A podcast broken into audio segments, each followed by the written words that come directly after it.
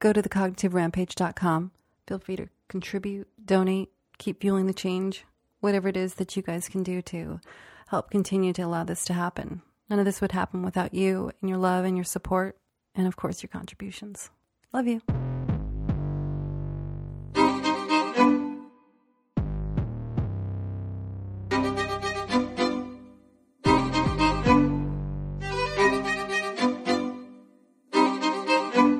Cognitive Rampage, a scientific approach to self discovery, change, and life optimization, is now available on Amazon. What I do in the book is I fuse the latest research from the cognitive, behavioral, social, environmental, and biological sciences. It's not just motivational fluff and wordplay. Now, I do talk about my own story, so there's some kind of inspiration in there, but I'm not just spinning words and hyping you up with motivational fluff. Whether you need a life change, simply enjoy self exploration and optimization, want to discover new hidden passions, or reduce the life altering effects of toil, anxiety, depression, all of those issues, this book is for you. This book is not a cookie cutter method of steps to follow. You'll customize the scientific framework with your own personal beliefs to build your authentic change. That way you assimilate it faster and quicker. It's not just copying my beliefs and telling you step one, step two. These will come from your beliefs as how you extend and build the foundation upon this framework. You'll use this framework throughout your whole life, through every change, and through every age. These are not empty words of motivational spin. This book is an experience. The Cognitive Rampage is based in science and is built from your beliefs. It's a path to help you unleash your desired change. You can apply this method on your own with no harmful side effects. Welcome to Cognitive Rampage Podcast. Hope you're taking care of you. I know you're living your cognitive rampage. I certainly am today. I'm hyped. I'm just feeling good today. You ever wake you ever wake up on some of those days where you're just like, yeah, it's gonna I'm gonna fucking rock today. That's like that's it. You try to duplicate that, right, each day. But honestly, I don't think you can. I don't think you can like wake up and go, all right, I'm going to wake up like this, use the same routine every day to ensure that. I think we're, we're just a, a, a, species that like senses everything, I think, you know, and some days you wake up and you're like, man, it's just on point today. And some days you wake up and it's not, but those days you wake up when it's not makes you a lot of days you wake up and you feel like this and you feel like you're doing. I'm excited also about the topic and the guest that I have on today. Uh, welcome to the Cognitive Rampage podcast, Mason Baptista. Oh, thanks. So thanks a lot for having me out here, Adam. Real honor to be out here. And, you know, you do some great stuff on here. I love listening to your podcast. Well, I appreciate it, man. I uh, like I always say, uh, well, I don't always say I'll die one day, but like I like to say is, uh, you know, whoever listens does the hard part because without listen and application, I'm just making noises up here uh, and it doesn't mean much, man. But you know, you we were introduced, I think, um, whether you listen to the podcast or not. But I, I, saw you online. You were in the tribe of change that that uh, uh, we all kind of run online. There's no leader to that, but um, it's funny. The tribe of change, dude. It started out with just guests. So I'd have a guest on the podcast, and I put him in the tribe of change. I have a guest on the podcast, I put him in the tribe of change. And that shit just fucking grew organically, man. It just whoo, light on fire, man. And uh, you're an active participant in there. You you post a lot on there. Uh, you're, you're rather cerebral cat, and I picked up on it. And uh, uh, I think you jumped on. I think it was athletes depression, right? It's kind of where you and I really started connected. Mm-hmm. Yeah, it's. Um, I started a blog, and uh, I took a little break on that. But like the blog first, again, same thing like you. I just started putting out information, started talking about athletes depression. I was like, whoa, like Adam, that's a big deal because uh, that is a real thing. And I watch it, I see it, I see it with all a lot of people that I used to play hockey with, and um, and I still and I see guys now like the trends that they're going on and like the things that they're going through, and I'm like, damn, like that's someone who's falling down the same road. Like when you were talking about it with Jack Kruse, when you were talking about it Naudi, when you're talking about on your podcast, I'm like, man, like that's uh, that's a serious deal, and I think it's something that's not made aware of. Again, it's not there's not enough awareness in there, especially for athletes. So it's a, and that misdiagnosis, as you know, is very dangerous. Yeah. Oh, you know, before we start jumping in too deep, you know, just so people uh, know, what's uh, a little background on you? I know I, I, posted, you know, you play hockey, have forever um, on various levels, but just kind of introduce uh, yourself, the, the, Mason Baptista to everybody, kind of, uh, well, you know, so they uh, know who we're hanging with. So yeah, so well, just so everyone knows, um, I'm a, I'm a pro professional hockey player for the Fort Wayne Komets right now in the East Coast Hockey League. Um, I went to college at St. Norbert uh, College for four years, played four, four, years of hockey, won two national championships over there. Uh, quite exciting stuff, and um, uh, now I'm just again chipping away one day at a time, trying to create my uh, rebuild myself from where I was in college, and um, again I've information from uh, functional patterns through the information you put out through Jack Kruse to really start rebuilding my own self. And um, I have my own hockey business. It's Baps Hockey, and uh, that uses an analytic, hockey analytic approach to creating more goals, scoring more goals. And then on top of that, I have something else called FP BAPS, and that's the movement side where I, I train in a not in a bilateral fashion or a traditional sense, more in the sense of functional patterns. And I've those my mentors Naudi and FP Johnny are guys that really led me down that path and have changed my body completely from when I used to be just traditional lifting, traditional style of movement in college till now I feel like I'm stronger, faster than I ever was when I was 20 years old. So, and that's uh that's kind of a little bit about me right now. Yeah, you played when I first looked up and I saw how long you played. I'm thinking, well, I don't want to tell anybody how old you are. When I saw you were younger than me by exponential, uh, I said, man. And then I looked how many years you've been playing. and I thought, my God, I mean, you know, you've been playing a long time. Yeah, it's been well 24 years. So next, uh, next to my mother, that's the longest relationship I've ever had. So it's been a long time. It's been a great time. It, it, a lot of ups and downs, but again, uh, the the path that I'm on right now, it's actually really allowed me. Um, to expand my knowledge. I, I look at my time right now as a trying to really absorb as much knowledge as I can. I'm learning as much as I'm really trying to open up different avenues that I never thought were even there. That's like I'm starting with the functional patterns. I really dove in and started to find out uh, the bullshit that you live with, and I started to I started to ask more questions, and then that started me down the slippery slope of going into stuff like your environment and then when you start seeing things that are things are uh, are completely unaware like things like blue light you see this red light i have right here and these glasses i don't have any prescription glasses they're blue light blocking glasses and um, these are things i have to be more aware of and like no it is. i live in like my job as a hockey player puts me at a disadvantage i'm under blue light and on game days i'm sitting in a arena for six seven hours with seven eight thousand people all with cell phones. And uh, just i'm basically in a hot in a big microwave just getting my body's com- completely fried. And i had no idea about this stuff. So i have to do things like this red light and several other um, activities to really mediate my environment. And so uh, i think that's i think that's really important. And that's like what i love about my job is that i'm able to do what i love. And at the same time i can go out and spend my time working on things that I enjoy instead of just again, no offense to people that are working nine to five jobs, but instead of I'm not wasting I'm not wasting my time doing work for other people. I'm doing work for myself. Yeah, and, and which is actually rare as an athlete. Many athletes tend to to apply. We'll we'll get deeper into that, but for for those, uh, I will inform because uh, I I guess I could say I used to be a football fan. Uh, I, I, guess I I know of it. I study it now. The more research I've done on the athlete's depression, CTE, these things, it's been hard to be a fan and, and what it did to me. But for those, you know, I didn't know much about hockey, right? I just didn't, right? For many people that if that are mm. hardcore football people, you rarely see that crossover. And for people that are football fans or don't know about hockey or whatever, uh, hockey for their comparison is the NFL of just about uh, well, anywhere in Canada, really, but uh, all over the world. It's huge and it's getting bigger here uh, as even soccer is growing, etc. But for those that don't know, I mean, it is a massive full on culture. The full on from whether you're training you as little gladiators as a kid, preparing you to play positions. Um, if you would kind of walk people through the life of a, if you will, bred to be hockey player and the culture of what that's like uh, coming up and on, on, on each level, however you want to talk about, it, whether it's the pros or uh, kind of that that walk that you've had.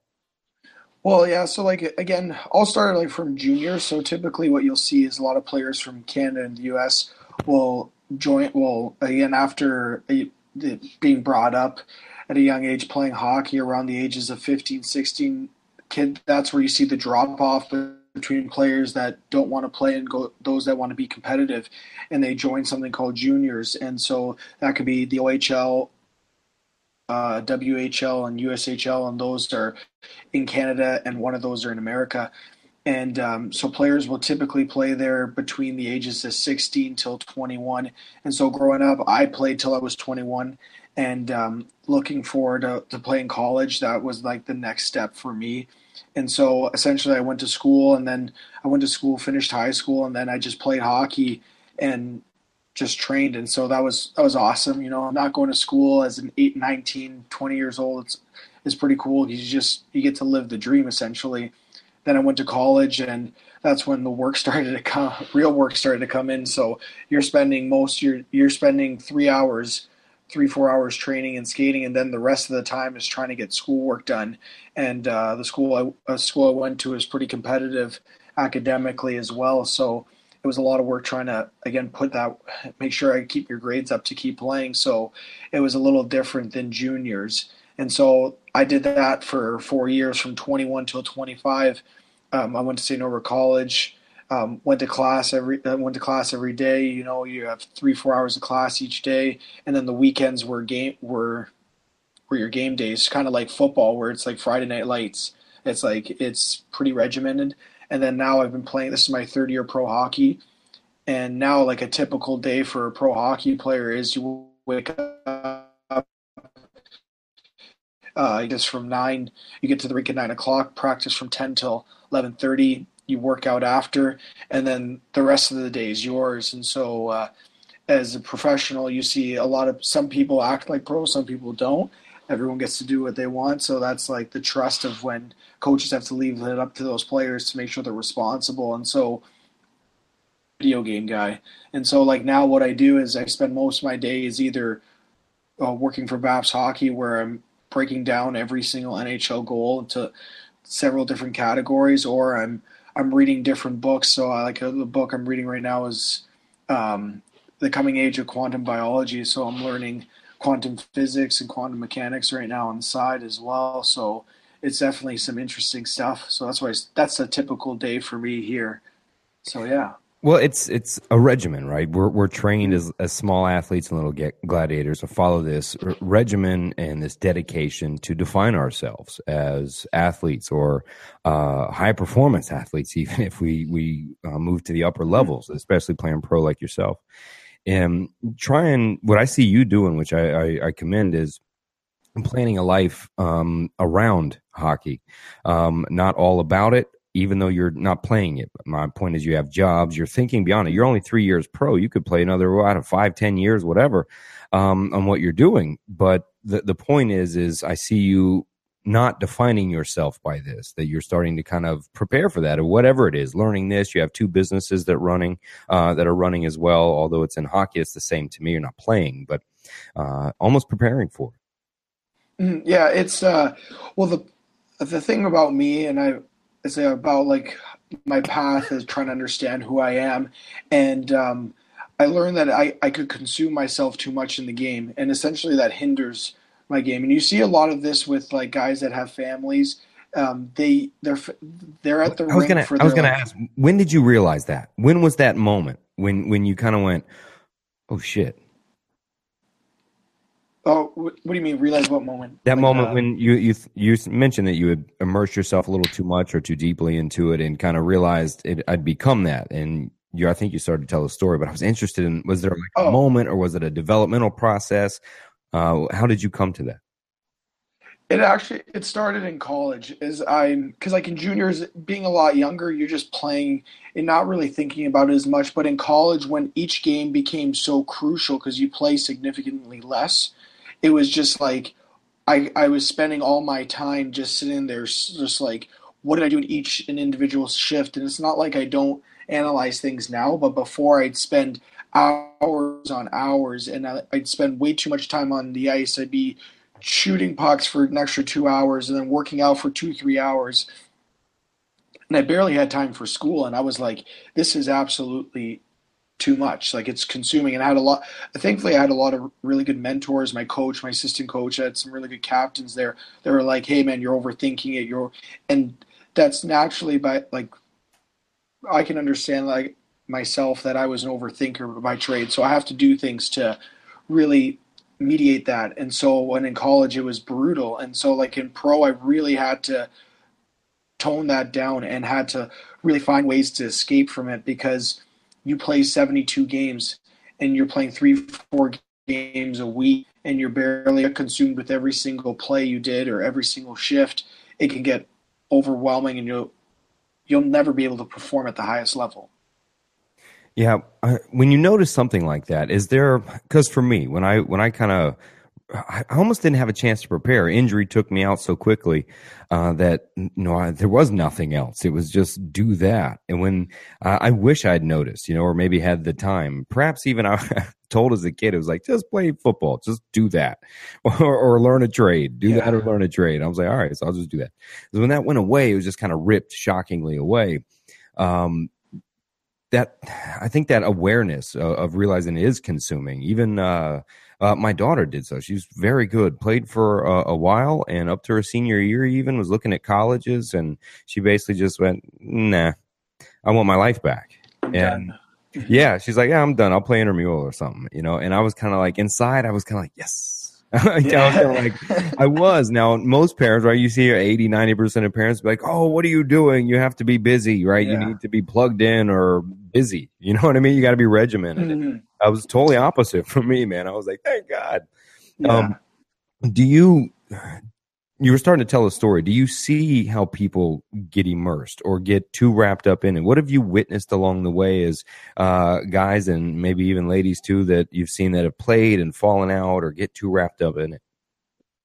Well, like, well, like where I where I noticed it at first is um, what you see this different. You see two stages in hockey where players tend to quit or decide to continue playing. You see it at 14, 14, 15, 16, and then you see it between the ages of like 19 and 21. And I didn't really know much at the younger age, but at that 19 to 21 range, you started seeing guys that were like really, really good hockey players that were just so soaked into the game, but you could see it wasn't what they really wanted, and they were kind of like forced into that that lifestyle and even now I'm I see players that I used to play with who are like the top guys at juniors and have just been completely beaten down and are just have caught, like they're done. That's it. And they you just see it. It destroys them. It destroys them as a as an athlete, and they they they hate the sport. They, they almost become some of the players like it's sad that that happens, but it's because we're so it's so regimented and so structured and you have to do everything all these particular ways and it just kills these athletes. And i started seeing it at that age specifically. That's when i see a lot of it. From the development side and looking at players that's like it's pretty dangerous. And so you mentioned the the culture uh, that of hockey if you will or playing the game of that culture.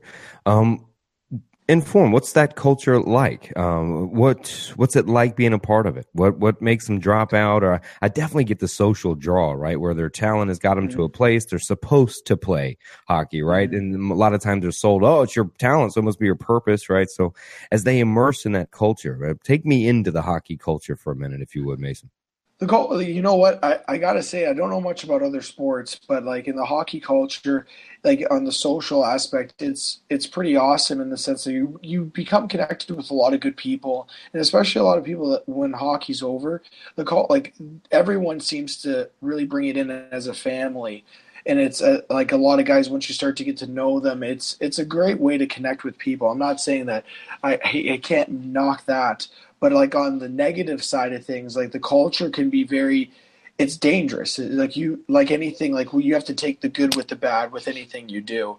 And so with that good side that comes from the hockey culture comes a very dangerous side where it's it's it's very intense.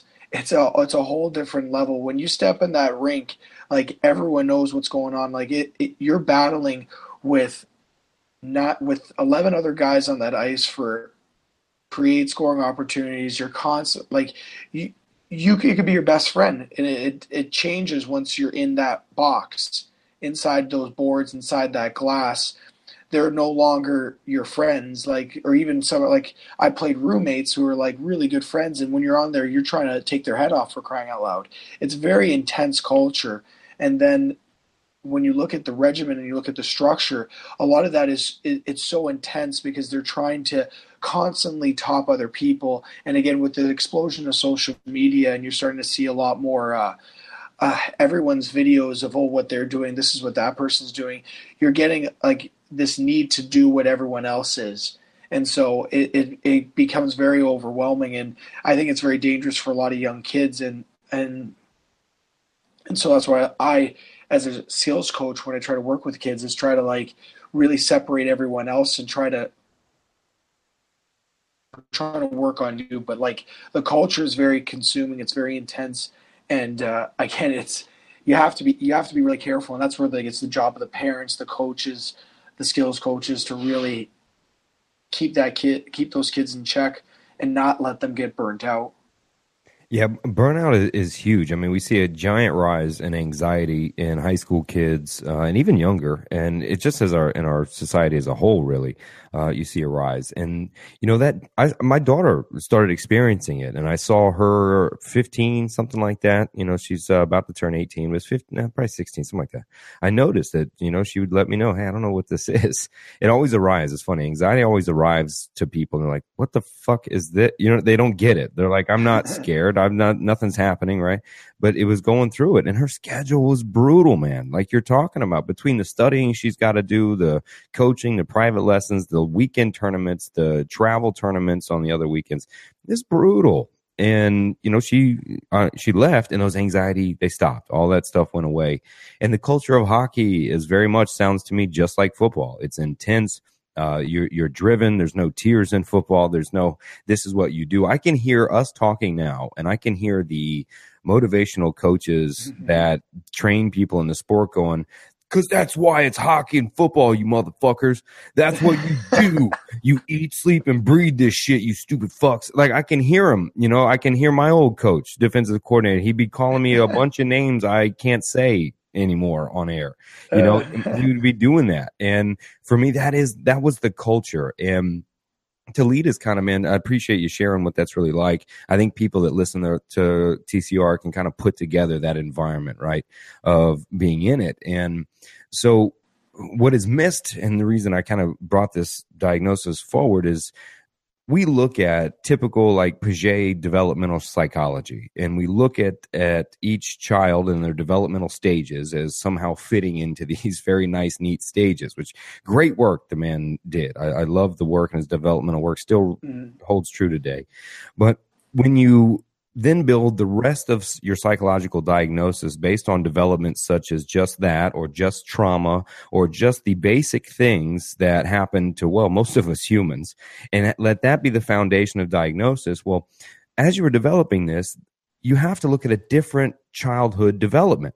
What would be a, a stage that piaget missed well, little fucking gladiators, six year old gladiators that have a, a, drill sergeant for a father, right? Have, you know, fans and local people to keep happy, right? I mean, it's that way in these Pop Warner leagues, these little leagues. I mean, they're carving these seven year old pitchers to pitch for the Rangers, you know?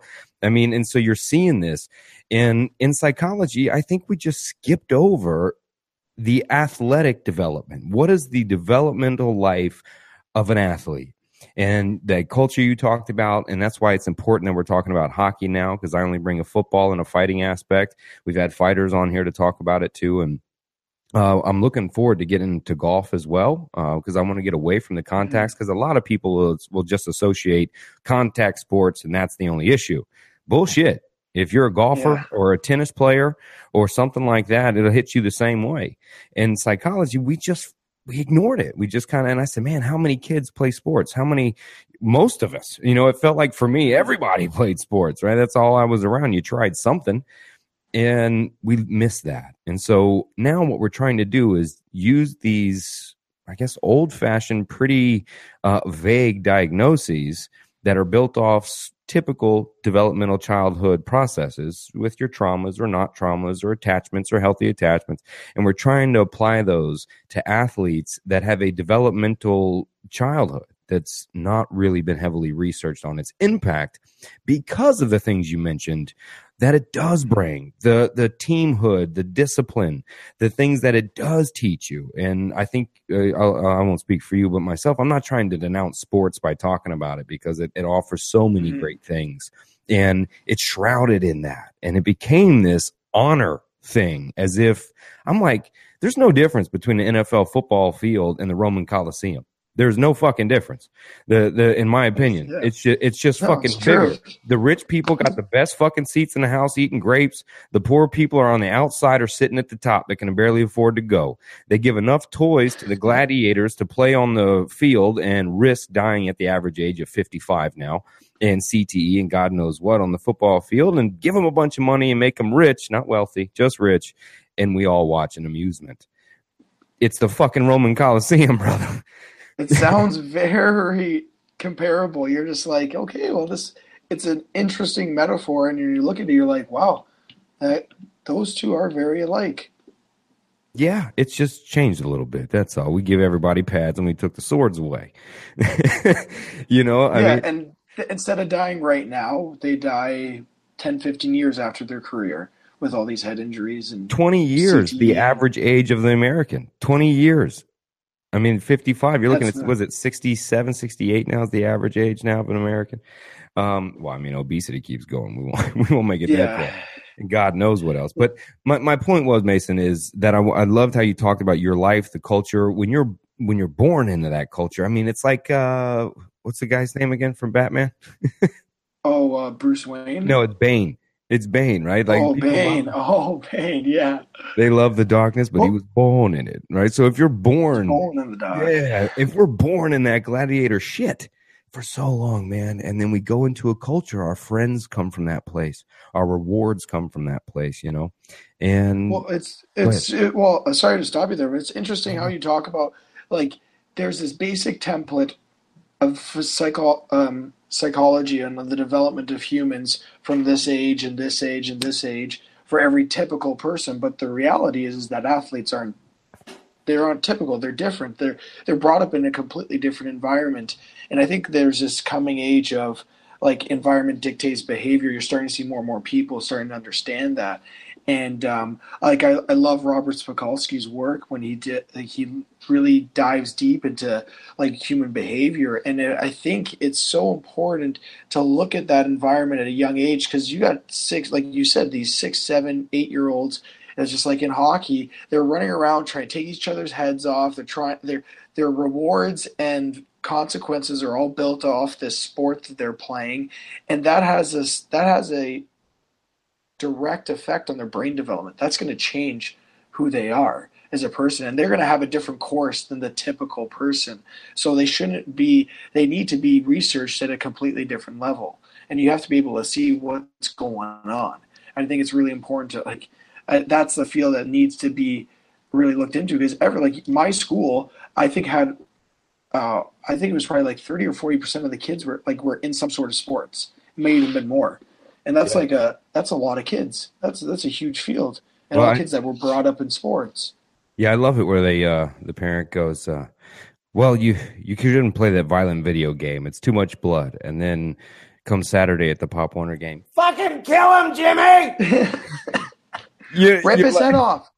Right. You're like, what the fuck? You're like, you're worried about the violent, bloody video game, but he's out there, and your your dad or the mom's looking at him, going, "I want you to fucking kill him." You know, hit him hard, take his head off.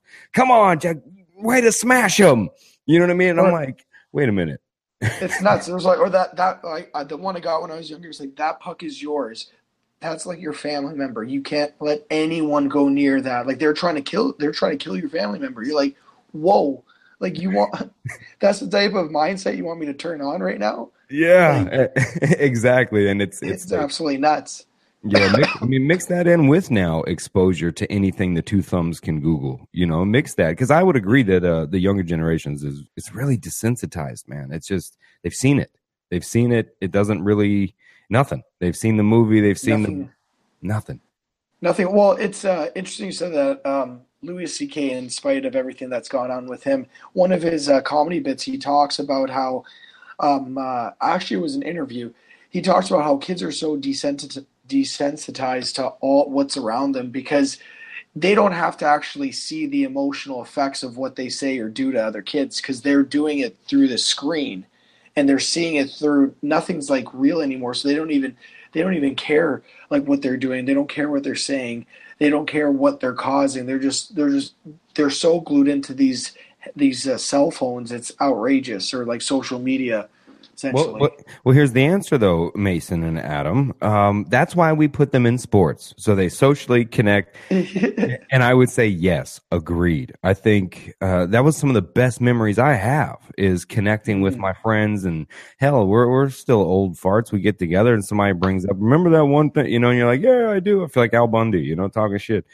And but it did. It, it, bonded us when we go to camps together or whatever, you know, certain games. So it, it did provide that, and that's that's something that's positive that comes from it. Well, yeah, no, there's again, there's great things that come from it, but think about once you become immersed in that culture, that's all you're that's all you're open to. That's all you're doing, and so of course you're going to have good memories from that. And so, like, I think parents need to open up the avenues and allow kids to play different other sports or just go and do something else. Like they just don't have to play sports all the time. Again, it doesn't need to be this this crazy regimented system where kids are completely consumed and, and absorbed in one sport or two sports. It's like let's let's move away. There's other things that you can do as a kid. Yeah, and the, and you know what it's for, right? It's the scholarship. It's the oh, yeah. fucking dreaded scholarship, dude. I I have this these interviews. I haven't aired them yet, right? And I don't know if I will. I'll probably have to now after I uh after I say this shit. But um anyway, I'd be at my daughter's volleyball like uh big I forgot what they call them. Anyway, they're club tournaments. Anyway, they're huge. And we are out at Disney at this massive one. There's probably I think there's about three thousand girls there, uh, three or four different age levels, right? Every college under the sun is out there. Penn State, Texas, mm-hmm. Florida State, Wake Forest, they're all recruiting. And well, in between games, I kind of was like, you know, I, I want to know something here because one, this shit was expensive, brother. I mean, kicking out five grand a month. Yeah. You know what I mean? For that's just club dudes. They don't even oh, give a shit about. God. They don't even care about school anymore. They don't give a shit. Girls sit out school seasons once they have scholarships, or they care about the club, right? The club shit. It's a whole subculture of psychoness. But anyway, I got bored and I kind of turned my phone on. I think I was. Yeah, I think I was hosting for ESPN at the time. So I kind of, that wasn't doing anything, but I figured I'd get him to talk to me. So I kind of cut on my phone and I start recording. I found the top recruiters. I had Penn State, Florida State, uh, a couple others, Missouri. And I talked to him and I said, and a lot of them were the head coach that were there with the recruiter. And I'm like, so we, are talking a little bit. And I said, so tell me some things I don't know. And they were actually pretty neat. They told me, look, we're barely, we know the girl can play. What we're looking at is how does she interact with her parents? And we watch the parents because a scholarship is not only with the kid, it's with the parent. And if we're watching how the parent is, they they said we watch what they give the kid for lunch. That's what we're looking at. What the kid's eating, how their attitude is. We see them play. So I said, okay, that's that's that's cool. So out of these three thousand girls here, how many are going to see a Division One court for real? What do you think, Mason? Three thousand girls. I don't know. I'd say like what 100, 200, maybe a little bit more. Six. Six? Six. Fucking oh, six. Dear. And I'm going, wait a minute, 5,000 that kid, 5,000 that kid. I'm going, fucking, for the scholarship, fucking six. Now I said D1 court, and I said, all right, D2, I'm bringing it yeah. up to like 20. The highest is like 20. And I'm still going, what? There's like 50 of these going on all over the country right now, you know, and I oh, just started doing the math, looking what the all for this scholarship, this this coveted scholarship, and I mean those kids get lost in it, the parents get lost in in fighting the scholarship. And one parent I interviewed, I interviewed the top parent of the best two girls there. He he doesn't even see his daughter three nights out of the week because she practices with the Tampa team, so she spends the night in Tampa half the week while his her family's in Orlando, you know. And I'm going like, what the fuck you know, I just, yeah, they, we call them our second family in Tampa. You know, they our daughter stays there half the week. And I'm like, I could, I just, it's so much, man. I don't know how I got on this fucking tangent, but it was about well, no, chasing I, scholarships, I think. Well, yeah, no, the scholarship idea. Well, it's certainty, right? And all humans look for certainty. It's like it's a, it's psychologically, it's born right into us, like from like uh, where we've evolved. Like certainty is what we need, and when we see anything uncertain, it's it's scary. So that scholarship, it gives you that feeling of, okay, if I get the scholarship, this team's gonna, they really want me, and they're gonna give me the right opportunities. They're gonna give me everything I can to succeed.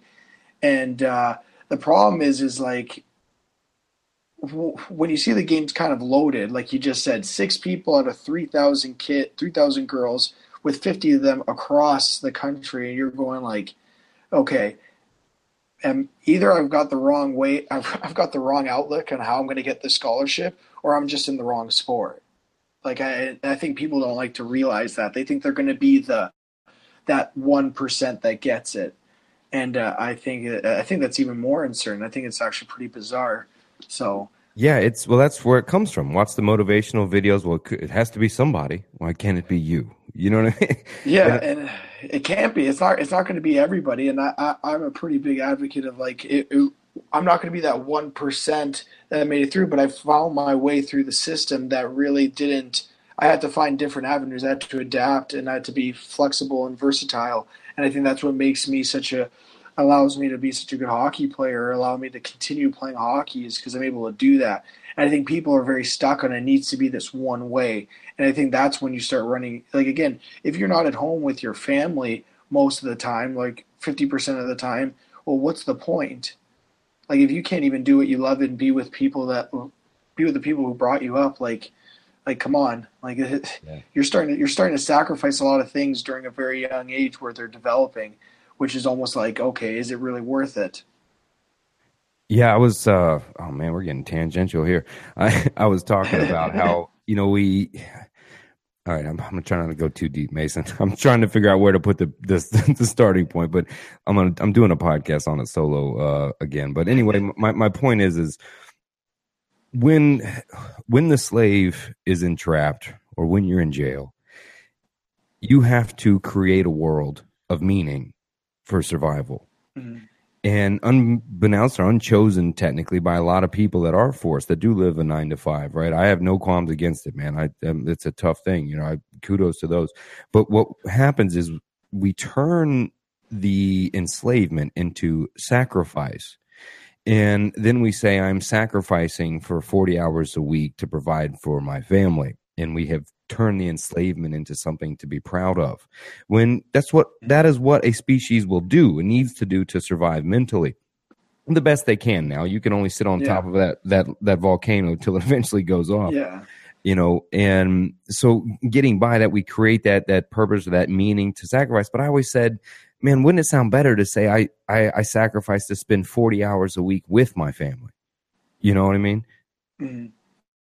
well no yeah it's again, like uh, I, I grew up in a home where just it was just me and my mom, and like anytime we got to spend was like it, it would be awesome because she was working so much to try and provide, and I think what you see now is like families that provide more than enough, but still almost like create these uh, create these environments where they they avoid spending this time with each other or they take for granted that ability to just like be together and and and I think that's when you you're missing something critical for especially younger kids when they're developing like they need that that's important to be to feel that family that type of environment where like they're they're together, they're loved, they're cared for. And when you're constantly on the move like that, you're starting to run a slippery slope on their own development. And again, it's stuff that you don't even see because there's no science into the field of athletes. They're just seen as typical kids when really they're living these very out of outrageously abnormal lives. And uh, yeah, and I, again, it's it's very it's a slippery slope and stuff. Well, you know when I can say it's real yeah, sorry. Bro- what'd you say that you broke up there at the end, Mason? No, I just said it's a real slippery slope for these kids, and so I, I see it in myself at times. I see it in other people, and uh, it's something that needs to be addressed. Or you're going to see issues like athletes' depression. You're going to see more anxiety and these disorders going through the roof. Yeah, the, typically the you, yeah you will and are actually you know the um, the higher the socioeconomic standing, typically the less time the per, the parent or parent is spending with the child. You know, and I don't want to get it twisted about saying 40 hours a week with the family. It all sounds good because I'll beat myself up and say, hey, look, that shit always sounds good. But we know the world we live in, right? When you do have yeah. the house and the divorces happen, so don't get it twisted, people. I, I fucking get it. I, I, get, I, I, get the toughness of it. You know, my mom was going to school late night trying to do what she could, right? Even my dad worked hard. I barely saw him when I did. It was bad, but still, but you know, we mentioned a difference is that higher socioeconomic uh, lifestyle as a child coming up into it, like you said, they become busier. They find more activities and almost spread out further as a family. And also, what you start to see is more defining value into the child or the family or the person by performance. You see that transition somehow as because either the, the parent, the mother, the father became successful, they worked their way up and through that performance, they now have higher value. They expect better performance, as they would say, uh, from their children. Mm, no, definitely. And you see, you, I see it all the time with I, the kids I deal with. Um, uh, in the summers, I'm always dealing with like I'm always working with a lot of kids, and then I get to observe a lot more. And you see that like it's these parents put a very high this almost like a high price tag on like you need to be successful. You need to be doing something. We need to be always working. We need to always be doing this. And it just keeps getting more and more consuming. And you're like it, when do we get to stop? Like when well, eventually the these... kids put their hands up brother. Eventually the kids that's why yeah. they're, they're i don't know how many kids i saw in community that were showing up from anxiety because of that parent push push push. Eventually the kid does. They throw their fucking hands up and they go do some fucking drugs at a party. They go get pre- they just say fuck it and that's what they end up doing is throwing their hands up, going, "This is just too fucking much," and they act out terribly. Well, yeah, and again, I I don't want to get too deep into like the light thing or like the environment from like a uh, cellular level, but when you're looking at things from like again the Dr. Jack Kruse stuff, I know you've seen a lot of his stuff. These kids are their brains are being fried at such a young age. You're in like these toxic environments at such a young age, and then you add on top of it all these pressures, these social pressures from their parents, from their environments, from the, from their coaches, and you wonder why it's becoming like it's younger and younger. These kids are exploding and they're doing more outrageous, impulsive things. And like I, I've seen it. I had uh, I've had parents tell me of kids that are um, struggling with depression at 12 years old, and I'm like, how is that even is that even possible? I and then you started looking at kids with in college i felt like every kid was on adderall or for adhd or add and they said it's just they need it from such a young age. And you're seeing it it's just becoming younger and younger and younger. This is the point like it's just they're down and falling apart at a younger age. And it's again i don't know i i don't know how to really stop it. It's tough. Yeah it's it was world it was bad, man. Back, uh, jokingly, I say it, but back in the day when I was selling dope pretty hard, man, and Adderall hit the scene. Um, I used to break that stuff up and chop it up in baggies and stuff, and I call it uh, college coke. And I would, I would, when yeah. it first hit, the, that's how I was selling it, man. I was like, "What the fuck are these kids doing, man?" Yeah, you know, they were going. It was nuts for it, man. It was wild. Well, in college, it's it, it's a commodity like that. that it's a it's a something you're seeing almost more than dope now. Like I, I, I see it all the time. Like you see kids in the library, they're just they're just dealing legal drugs in there. Like this, it, you see it in all all. It's been in different schools, and you see it all the time. And it's just become a necessity to keep up with the environment that they're in. Yeah, and uh, add on top of that the sports environment, the cultures we've talked about, the expectations we've talked about.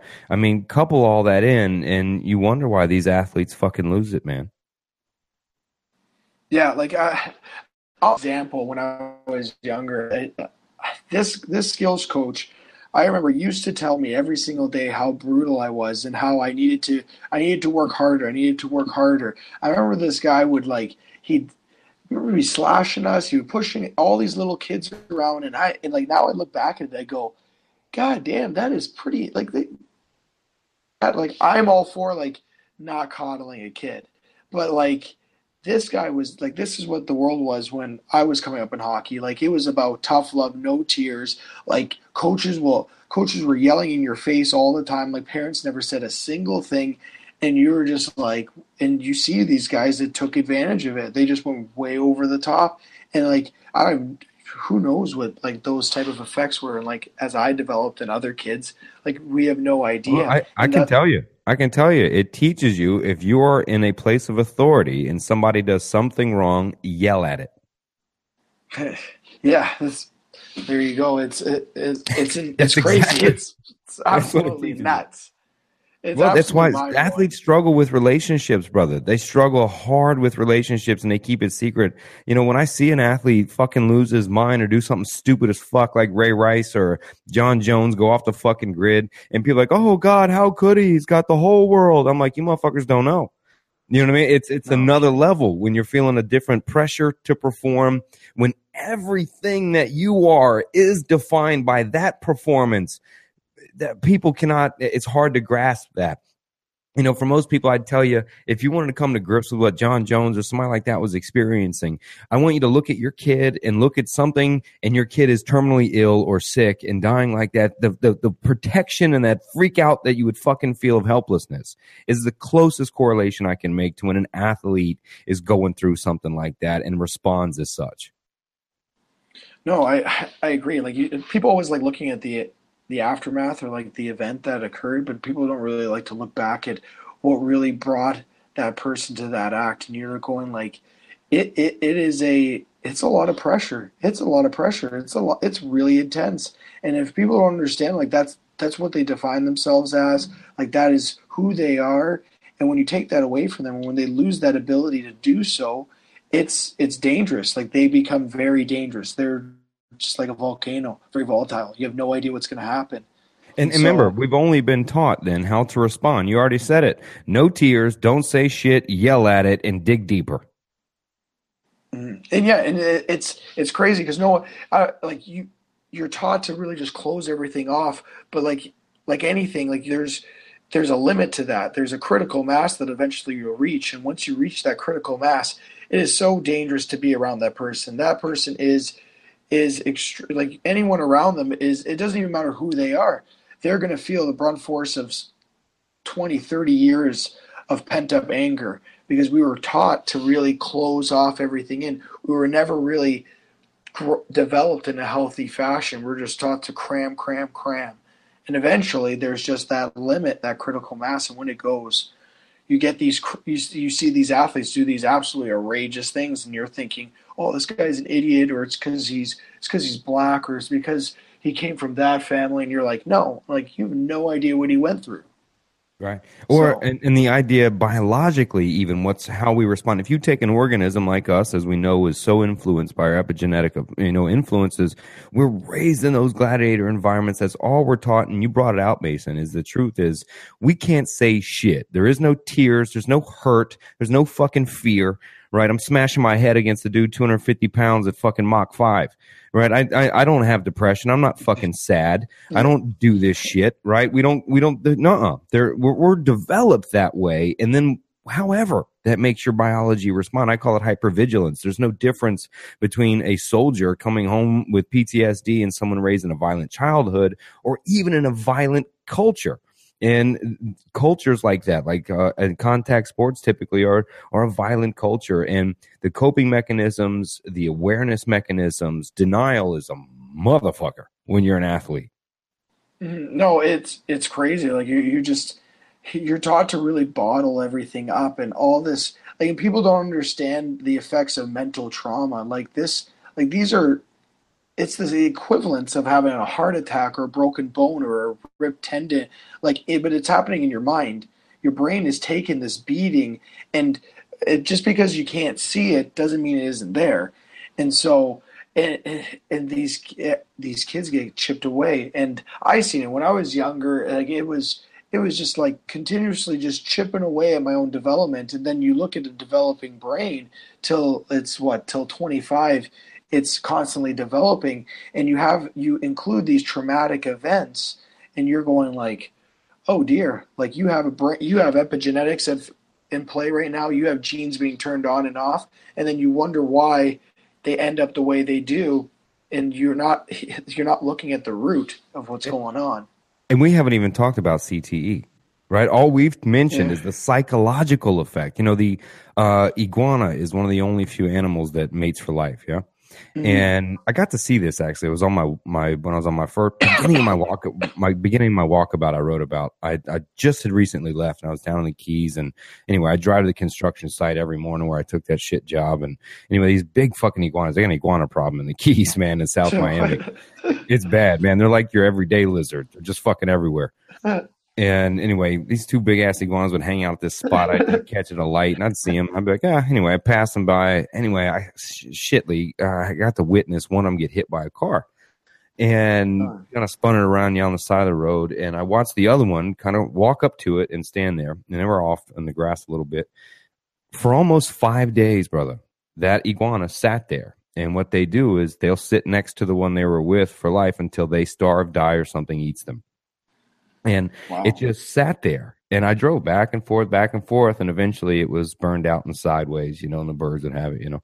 It just sat there with the other one. And if you can imagine behaving, so they behaved every day in the same way together in a routine, right? That a behavior interaction is so influential that it makes the other one say, fuck it. So when you take an athlete who's structured an environment from day one at six, all the way up until the point to where all the structure is then gone, and that label of who you are as the football player, the baseball player, the gymnast, whatever, is taken away. You can see why maybe as a species we do just kind of lay there next to what we used to define ourselves as and die. Yeah, yeah, you you see that so much in hockey specifically because they they really struggle to readapt to the world. Like you just can't it, it you can't transition. They've really fully ingrained themselves into that environment and to becoming that person. They have no clue on how to be anything else. It's just like wandering, like you said, like, like that. It's just sitting on the side of the road, and you're like looking at, oh, well, that that's never going to be me again. going to be that person anymore. And it's it's it's really hard realization. It's really hard to like actually adapt back to, to life. And, and let's not front, brother. When we put our ego on top of our athletic mindset of what we are, you know, like I said, a lot of people, I use it as an example. They joke about wide receivers, how they talk to run a lot of shit, run their mouths and stuff. Now, I used to be for it. I understood because I played linebacker and those skinny dudes had to run across the middle and put their life on the line you got to be a little fucking crazy. You know what I mean? You got to kind of be like, I'm the shit. I'm the shit. You know what I mean? So you don't get your fucking head cracked, right? You got to be a little fucking yeah. off. You know, and uh, I forgot where I was leading with that. That you know, you got to. Oh yeah, you got to be a little off to the point to get yourself hyped to go into battle, if you will, whatever that is, and that mindset of, of, of walking into something. And when you take that mindset away, you you don't really know how to apply it. Oh, that's what I said. So you have to build up this kind of ego, right? This wide receiver Terrell Owens ego almost, right? To to keep going. You got your shit kicked out of you. The guy's 10 times bigger than you. He's twice as fast as you, right? You got to be like, I'm the shit. You can't just fold. So you create this massive ego on top of your performance. And then when you take that away, you have this huge ego everything built up, everything we've already mentioned. You think this person's going, "Hey, I'm feeling a little depressed. I'm afraid," or you think I'm going to go take the, you think I'm going to go take that shitty job waiting tables? Are you kidding me? I used to play da da da da, right? And then then give it 5 years, 10 years where they haven't done a job, they have no business, they have refused to go detail a car, right, or be shitty, right? So they look down upon it with the ego, and then you got 10 years, they look like they're depressed. They look like these things. This is where the misdiagnosis happens with athletes is they're so resistive in the beginning, beyond the stigma, beyond any mental health fucking awareness. Mm-hmm. We can be aware, but we're like, fuck that, denial athlete, I'll make this shit. And a lot of times, early in an athlete's life, man, we break out and they have phases to where we'll create a company, we'll have an idea, and we'll go at 100% like it's two a day practices or some shit. And then it doesn't work out for whatever reason. And now people think we're fucking manic. You know what I mean? Now they think you're ADHD, actually, is what I meant to say. They think you're, you know, hyper too much. No, I'm just a little fucking gladiator, you know? So that's the first mix, misdiagnosis. And then another 10 years of resistive to what's really happening in your life. Depression sets in, right? We misdiagnose that. And oh my God, man, I'm, I, I feel for athletes. That transition is so fucking hard, man. Well, yeah, it, this Sean Avery, um, former NHL hockey player, wrote an article on the transition season, and he used to he talked about like sitting in an air. He's used to you're used to flying first class, top of the line stuff, always taken care of, and then he went into fashion. He was a little different. Like he had other interests in hockey, and he ended up like flying coach between two losers he would like again talk about in his article. He'd be getting coffee for someone that he made ten times more money than. He was doing all the bitch work, and he couldn't just you could you can't just drop the gloves and beat the shit out of the guy because he says something stupid to you. And it's a whole different world, and it's very difficult to transition into that. And the, he brings up a lot of good points and like how the environment that we're really brought into is is so different. So and it's uh, it, it's just really hard to transition out of that. Yeah, and the awareness of what that actually feels like. People, it's it's hard. It's it's especially hard if you believe it to be. But if you're, that's kind of what I'm writing the book for. You know, um, and now I don't want people either listening to think all we're talking about here are athletes that made it like to your level at a pro level. Mm. Um, Nick Leonfelter, who's probably um, I was going to see if he wanted to sign on with this one at the end, but uh, his co-author in the book Athletes Depression with me, and he did some research, ran a survey and some things, and uh, what we found is uh, it didn't matter whether you played to high school or four years into pros. The same effect of a mental health illness applied to you as you were an ending into a high school athlete or four years in the pro athlete. No, yeah, that well that makes sense because those athletes are still brought up. Like I said, like I said, the first big transition you see is like between that uh, 13, 14, 15 year old age, and that's typically ten. That's like ten years of playing the sport already. Like that's those are ingrained patterns that are are still going to be hard to. It's going to be really difficult to break them, and you can still see side effects later on, like you said, and you're going to see those kids because they figured they couldn't do it in that, they go in something else and adapt the same mentality and just move it to some like this other field, and they just keep going through that same cycle. Yeah, and it's and but and they don't reach for help. It, it, like a, almost tell a marine to not be a fucking marine. Yeah. You, you, know what I mean? They're not. It's, no, not right. It's not happening. That's what you're telling hockey players, gymnasts, football players, basketball players, uh, even golfers, tennis players. You're telling them that when it's over, right? Is to just, all right, forget that and, uh, just move on with your life and get a job. And people are like, what the, f-? you don't, you don't get it. You know what I mean? It's hard to make that transition for people. And, uh, a lot of people have no sympathy for it, honestly. They look at it and say, you know, you made a million bucks or you had an opportunity, you got to play. I only played till I was in seventh grade. You know, they look at and they cast that. And even the athlete then absorbs that and goes, you know what, you're right.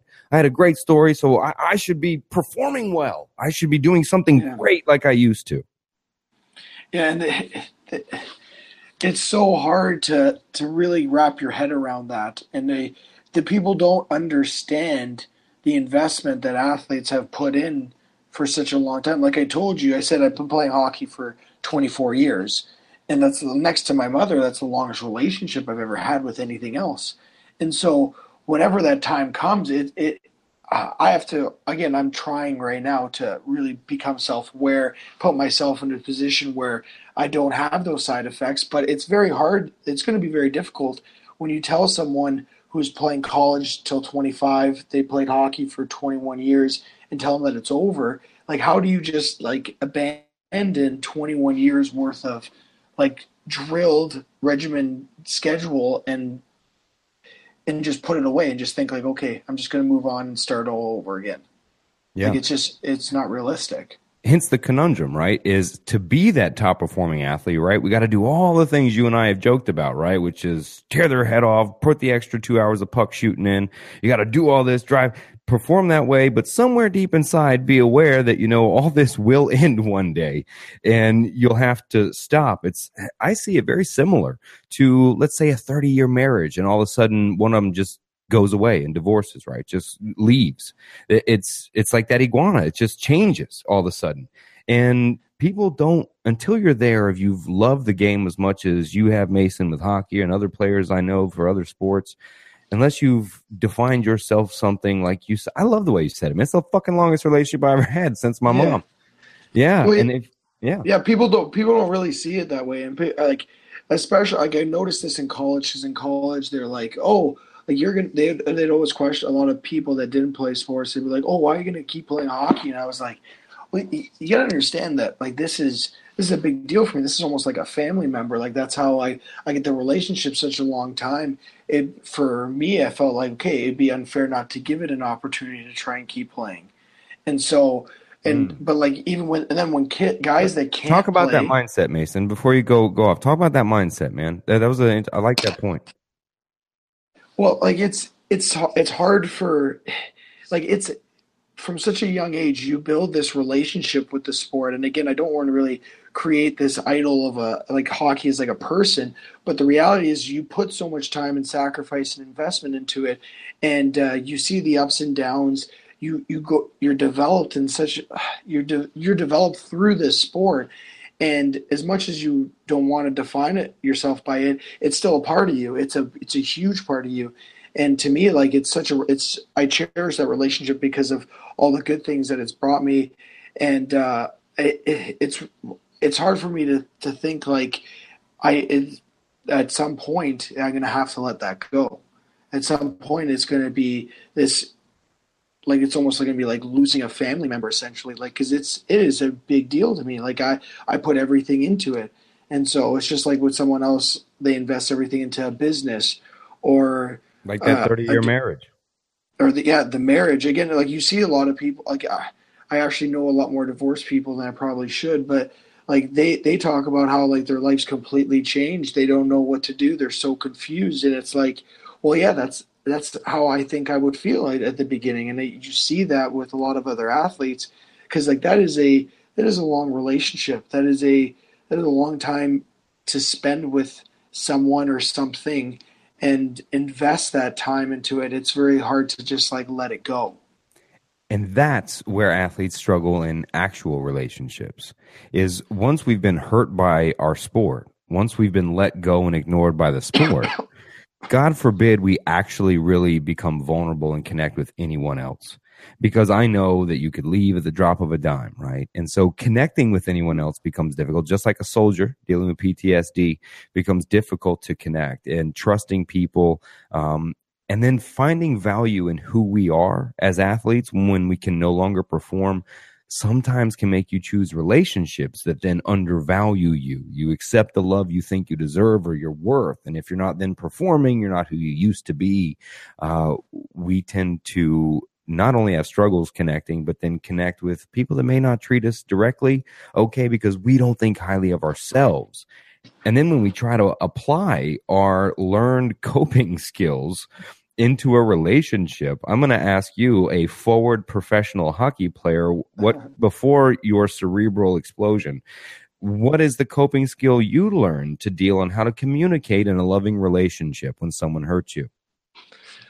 Uh, shut down. I try to avoid people. like it, it's crazy. Like it, it, and I, I still do it at times. Like I'm, I'm not in a relationship right now, but like it's when I was in when I was younger, it was like, okay, we just need to shut all that stuff down. We need to push all that down. We don't need it. Like, we don't need to bring any of that up. If you feel vulnerable, no, no, that's not good. That's not good. We don't want to, we don't want to do that. That, that'd be terrible. It would make us look like we're weak.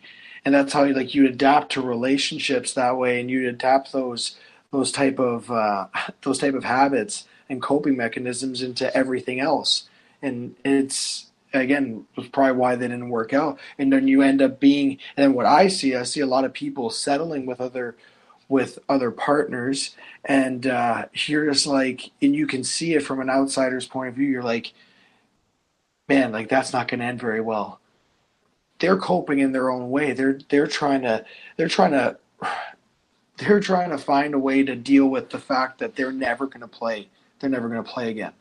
They're never going to be able to be that star again. And you just and so you, how so how could you love me? Right? I mean, yeah. that's how, that's what I thought. So how could you love me? I don't. I just do this now. I'm not that. Right? So you you know, I'm glad you're here. You know, that's kind of the feeling I, I yeah. remember having when, when I'd be in a relationship. Well, yeah, well, that's why it's important to find. I, think it's very important, and you see a lot of. I've seen a lot of successful relationships with um, guys that I play with and guys that I have played with, and a lot of it is the person they they're with is someone that a hockey player, but for who they are as a person, and it's really hard. It's really hard to find that nowadays. You see a lot of people like the general term in college was a jersey chaser. I don't know if call it back in the day, but that's what it was in college. See a lot of those. Yeah, and and then when we want to apply again actual relationship skills when it comes to you know communicating. We don't either we push it down we ignore it then eventually it erupts right? All we've been taught is either like you said ignore it it's not really happening pain doesn't exist fear and hurt is not allowed. And for the most part we don't know how to communicate because our communication was done through physical violence or a point scoring or an elbow right? Or the next mm-hmm. play i'm going to get you right? So that that even that competition mindset comes into play when hurt becomes the goal back and forth Mm-hmm. Yeah, no, it's uh, we. I can't even begin to describe how bad at communicating most uh, athletes are, let alone hockey players. Like we all we all struggle with it. It's even with me when things when things are going well. Like guys that can communicate well do things pretty well, but when things aren't going well, like you can just see the shutdown mentality or the I don't need to talk to anyone. I need to get back to the grindstone. That's just the way things are. I don't need to ask for anyone's help and uh, it's a bad habit, but that's just the way we're taught. You have to just that's we're we're ingrained for such a young age. It's just like if things aren't going well, get back to the grindstone. You don't need anyone else's help. Just keep working, keep working, keep pushing it down. No emotions. You're like, Jesus, that just sounds really exhausting. Yeah, well, practice was right. The gym was right. It was it was exhausting, and the fact we also had coaches to tell us when we fucked up. And well, there's no film to life. I can't live my life, go back, watch the film. Well, I guess there is. I can film it if I want to, but I can't go back and watch film on my last, you know, week and kind of be like, all right, I was fucking up there. My, my step, my instep's a little off, right? We can't do that. And so th- there's no coaches around us to tell us anything, much less we're we going to ask to, for a mentor. Fucking yeah, right. Yeah. You know what I mean? Yeah, yeah right. I'm. I don't need anybody, right? Especially an athlete, right? So we we don't have it's just not taught that way and it's such ignored man and so many athletes go uh, quietly into into the night man until they do erupt and something is just terrible. And you know talking about it is a great way to start too and, and connecting with it that it actually exists and the awareness of it. You know i just for me it's it's really get letting athletes know that what you're experiencing uh, is not unlike what others are also experiencing, what other athletes are experiencing. If at least we can get athletes on the same page there, you know, to to maybe pull that teamwork together that we're used to and that that, that connection that we're used to on a social level to kind of cope with that instead of holding it inside so long. Yeah, it's like learning to communicate. And like we have um, uh, we have a union and then they talk about like the depression was brought up. They have like a hotline for it and they talk about like make sure you talk about it make sure you talk about it. So like it's it, there is an awareness there in the sense that okay we need people to talk about it but regardless behind closed doors most athletes know that it's it's still frowned upon. It's still weird to go out and look for that help. Because again the association is weakness if you need to go get help from someone or that you're any type of mental disorder is associated with oh that person's broken or they're that person's weak that person can't handle the stresses of this environment so they're going to be weeded out. And it's just like okay well that just means there's it's i don't i don't think it's ever going to be f- fixed essentially because just it's so culturally ingrained in the system but I think bringing awareness is at least one good step. as one first first step forward into trying to again change things. Yeah, I think I know at least for myself and uh, a few athletes I speak to. I'll ask you, Mason, how it was for you. Well, because you're still you're still playing, so I we can't get into it too much, man. We're gonna have to definitely talk in the next ten years after you've uh, mm-hmm. uh, hit the Hall of Fame, etc. But you know what I see, chip away. Yeah, for now. What I see a lot of athletes, right, that they.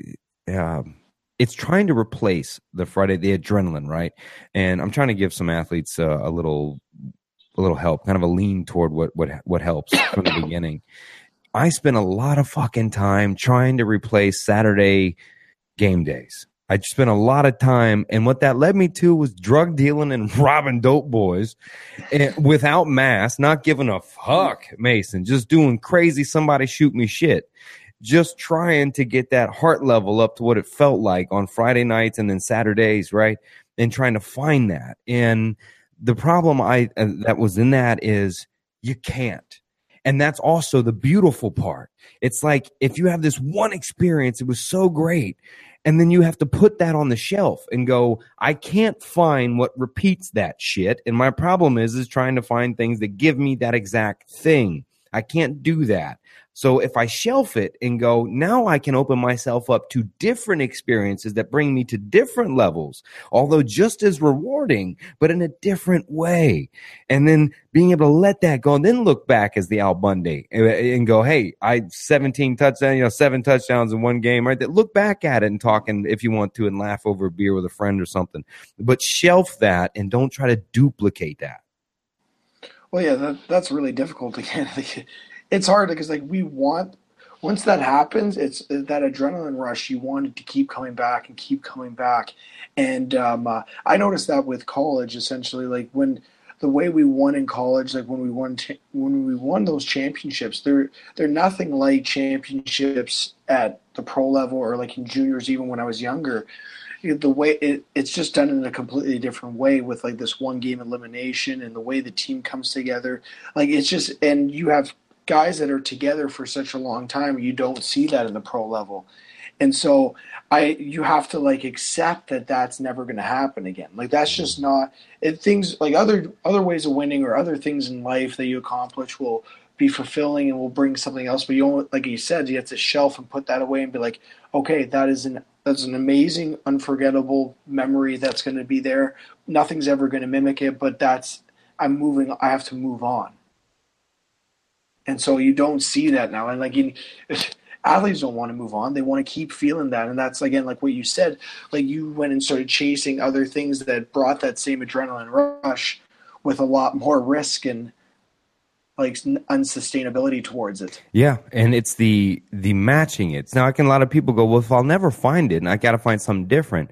I will tell you that the something different will get you that same feeling, but in a different place. It's hard to, to explain it, but until you shelf that, everything you do will be compared to, ah, it wasn't like that. It wasn't like that one game or that one season or that, what that felt like. And then you won't, you're not even able to appreciate. I used to say it before I got some progressive emails uh, that I'm not allowed to say it. Um, but this is the cognitive rampage. So fuck it. Um, I'll say it anyway and email me more uh, I used to from a guys, and now mind you, I'm talking to athletes, right? So I'm probably gonna get mm. hit up for somebody sexual harassment, some bullshit. No, but as a guy, you're hanging out. We've all maybe met that one, you know, person. Maybe girls too. Fuck it, they do too. What am I crazy? They you met that one person. You had the greatest fucking night. It was just thrilling. It was a spiritual connection, sexual, right? It was the, just fucking awesome. And you parted ways, and you never really traded numbers, maybe, or you just got too busy and maybe you spend the next 10 years trying to find that connection again, and you're open to nothing. And until you shelf that and go, man, that experience was awesome, then only can you be open to the same level in a different place with someone else or something else. No, for sure. It's a good analogy. Everyone, like, I, most guys can, like, at least attest or understand what you're trying to say, and it makes sense. And girls. Oh, there's some girls well, out there. So. Don't get it twisted. There's some girl like, yeah, I married this fucking guy, but there was that one guy. I was in Hawaii, 1993. right? They got that story too. That ain't bullshitting me. well, yeah, no, everyone's got one or two stories there. So, but like again, like you have to put it away. Like that's just like it's it's if you don't understand like understand that there's diff- these moments are all categorized differently and they they all feel at a different level and like you just if you instead of trying to mimic it, just appreciate it and move on. Like it's okay. I, I love this. This was awesome. Now it's time to find something else. Yeah, and the skills applied too. Because what's trippy, man, is well, I can't give too much detail, but someone I know, let's just say, my brother. worked for a company um, that was let's just there wasn't Apple, but let's say the Apple of a different industry. We'll just say that. Mm-hmm. Um, cutting edge boardrooms, owned bars. It was just legit. And he was uh, working for them as a consultant, and he would help hire salespeople. And these were like coveted sales jobs, like you're walking into something beautiful. And there was a question about collegiate athletics. if you checked yes, you played, you were automatically cut from the roster being hired. They refused to hire collegiate and or professional athletes. They stayed away from it. And now these people ran computer programs with psychology, uh, personality exams, etc and they would grade these things using all the top stuff they could. Now, the statistical data is always off typically, but for the most part, the best computer programs and tests they could. And they actually hired people that tested off the scale, not as, as so-called the normalcy. They, they hired people that were a bit OCD, uh, mm-hmm. a bit go, go, go, right? They love that lifestyle, but athletes or an athletic, no matter where you tested, done. They didn't bring you on because they considered you as pampered. You needed to be told what to do. You couldn't organize your own structure and training time. And more than likely, because you don't get the glory from it, you're going to quit performing in a short period. Interesting. Wow. It, it, it makes because sense. money did not motivate it. That was the thing money mo- did not motivate the athlete. So this was a money motivated company. Perform well, brother. Mm-hmm. You got a house on the inlet on the water, right? You're doing good. So the athlete was not motivated by the sales bonuses, the structure of what made that little bit off odd person perform very well. The athlete would mm. then go, I'm not getting any glory here. I'm signing contracts. You sent me, you know, I got a little cup watch reward thing, yeah. right? Sir, I got some money, but you're not getting that glory, if you will, in quotes that you used to feel. And athletes will quit and they'll go to the next job and go to the next job, trying to replace that feeling. And yeah, it's funny how you say that because, like, we always get talked about how jobs and how they sell sports or is like, oh, employers love athletes or love collegiate athletes because they they understand teamwork and all this other stuff. And it's interesting that you bring that up because again, you never hear about the, the other side. There are employers out there that go like, eh, I'd rather not have to pamper this guy, or I'd rather not have to deal with this this person who's used to just being with a team, and I, I need someone that's again that's going to be like OCD and f- be super structured in that sense and be motivated by money rather than glory and fame, which you this the job clearly can't. No, as a no a sales job for that company, your glory is the yacht you can afford, possibly. Yeah. You know, the, with your bonus check. But as an athlete, you're like, eh, if I was making the pro salary in the yacht, I'd feel yeah. better, right? But other than that, fuck that. You know, give me the give me the, give me the ball, give me the puck, give me the yeah. moment, right? Give me the last one for gold, right? Make me that person. Mm-hmm. Well, yeah, they want. It, it's true. Like you just want to mimic that environment. Essentially, you want. That's how it's more comfortable. It's easier for you to just re-transit transition back into life, and so, or yeah. So it's interesting to see that. You know, that's you know what, Mason. This perfect interview. Like uh, to walk into this, man. Uh, my camera's out for a second, but uh, I, I want to walk in. Let's explore it, right? Because Gabor Mate, right? Dr. Gabor Mate would talk about addiction and he would say that, well, what are they getting from it, right? What are they getting from that moment? And I, I haven't done this live on air, much less maybe in my own mind writing a little bit, but as a pro athlete yourself, right?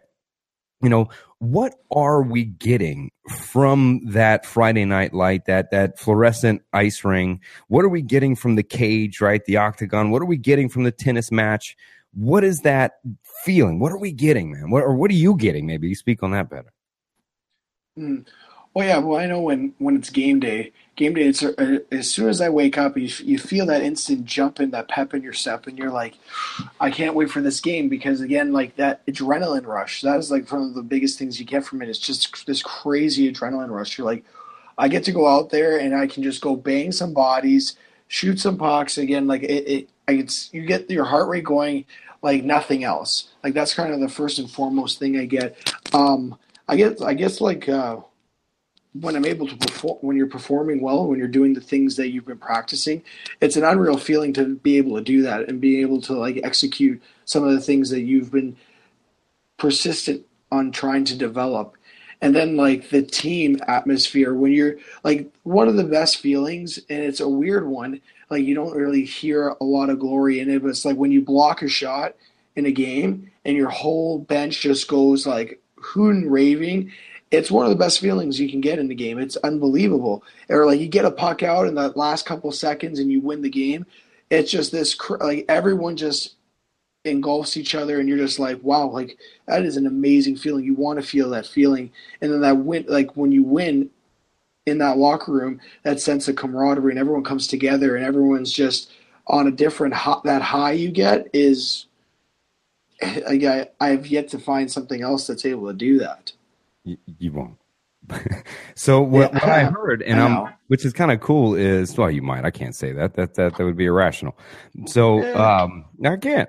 So you know, Gabor would say, would say, right, social connection, right. So I'm gonna walk down that theory and say, well, yeah. So what I heard is the social connection, the camaraderie in the locker room, um, what's referred to as glory, I guess, in the text. But I would sum that up to write this social connection I provided for the tribe, right? I scored the touchdown. I made mm-hmm. the tackle, the goal, the whatever. I scored the point.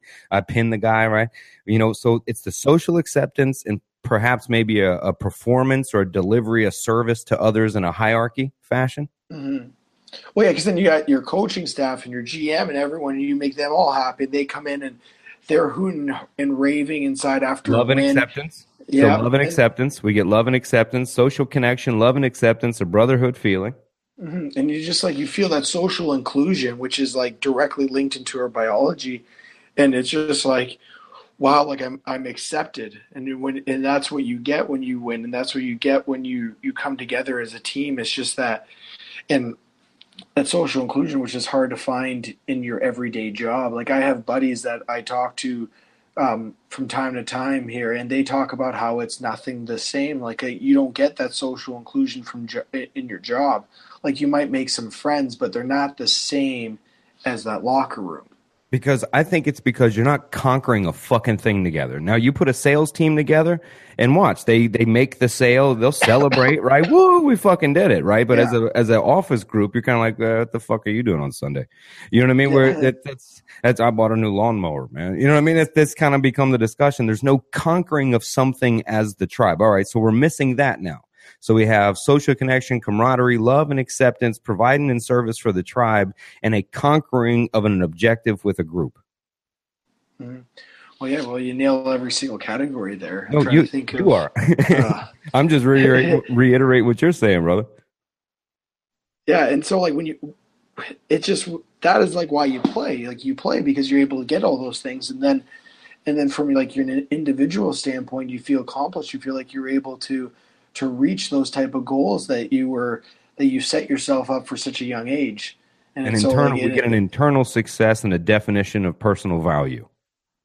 Yeah, and then you get that. It's a it's a it's an easy feedback mechanism that you can like, again when you go off and you do those things and you're you're playing that game and everything's flowing right and you're just like it you get that feedback you're like wow okay this is good this is good I like it I like it this is that this feeling is awesome so I'll add one to it. Um, that's seven you've named so far, but I'm, I'm going to add an eighth one to it. Something I used to get uh, because I wanted to be anywhere but the fuck home in my violent house or around what was was my home life was like. I wanted to be far away from that as possible, uh, and, and, and think about it as less as possible um, the more that's why I got so fascinated with Steven Kotler's work in Flow Genome and the Rise of Superman and Stealing Fire because I wanted to know. And what I got was those I, I know now were those moments of flow where my brain shut down when he said hut or 12 or whatever the fuck the, the snap was on between that time and the time I hit that dude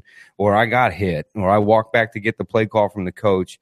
I didn't give a fuck. I didn't think once or twice about that abuse, that fight that I was going to get screamed at, or that time I got hit, or whatever. right? I didn't. That for a moment in flow, I was I was safe. Even though I'm on a hmm. fucking Roman gladiator field, I'm I'm feeling safe. How fucking psycho is that, right? That I'm saying, hey, I got safety and security on the football field. What the fuck? That's insane.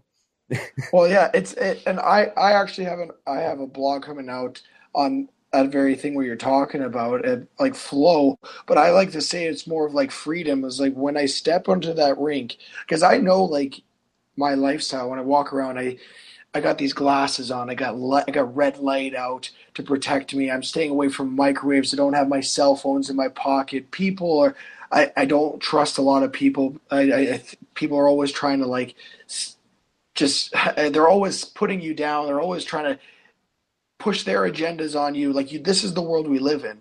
We live in a very toxic world. I know that. But when I step on into the rink, it's an it's a, an association with freedom because I go, I don't have to deal with any of that. None of that matters. anymore. For that 60 minutes I go out there, when I go out for practice, when I'm out there, I'm just working on my skills. I don't have to worry about that. I don't have to worry about any of those toxic environments. I don't have to worry about all these talk, these people. I don't have to worry about any of that. I'm free for those moments. And again, it's pretty crazy when you think about it. I'm free inside of a Roman Colosseum, essentially, like your own makeshift Colosseum. But that is freedom because you're in control of every. You're in control of your environment now. I don't have to worry about all that stuff anymore. Yeah, man. I mean, that's 10 things that we get rewarded with by the sport that most people try to live their entire lives to connect and, and well, keep their whole lives, right? And hold on to. And then all at once, if you will, if an athlete is injured, fired, or whatnot, uh, or it's just over, um, or high school, you graduate, right? No one signs you, or you decide not to. All of what we just mentioned, poof, Goes away. fucking gone poof and they go well just get a job and you'll you'll be fine and meet a nice woman and have a kid and you'll be just fine and they just keep filling their lives with all those things and thinking Right. fill the gaps. right Oh, you'll have be a kid, have a dog.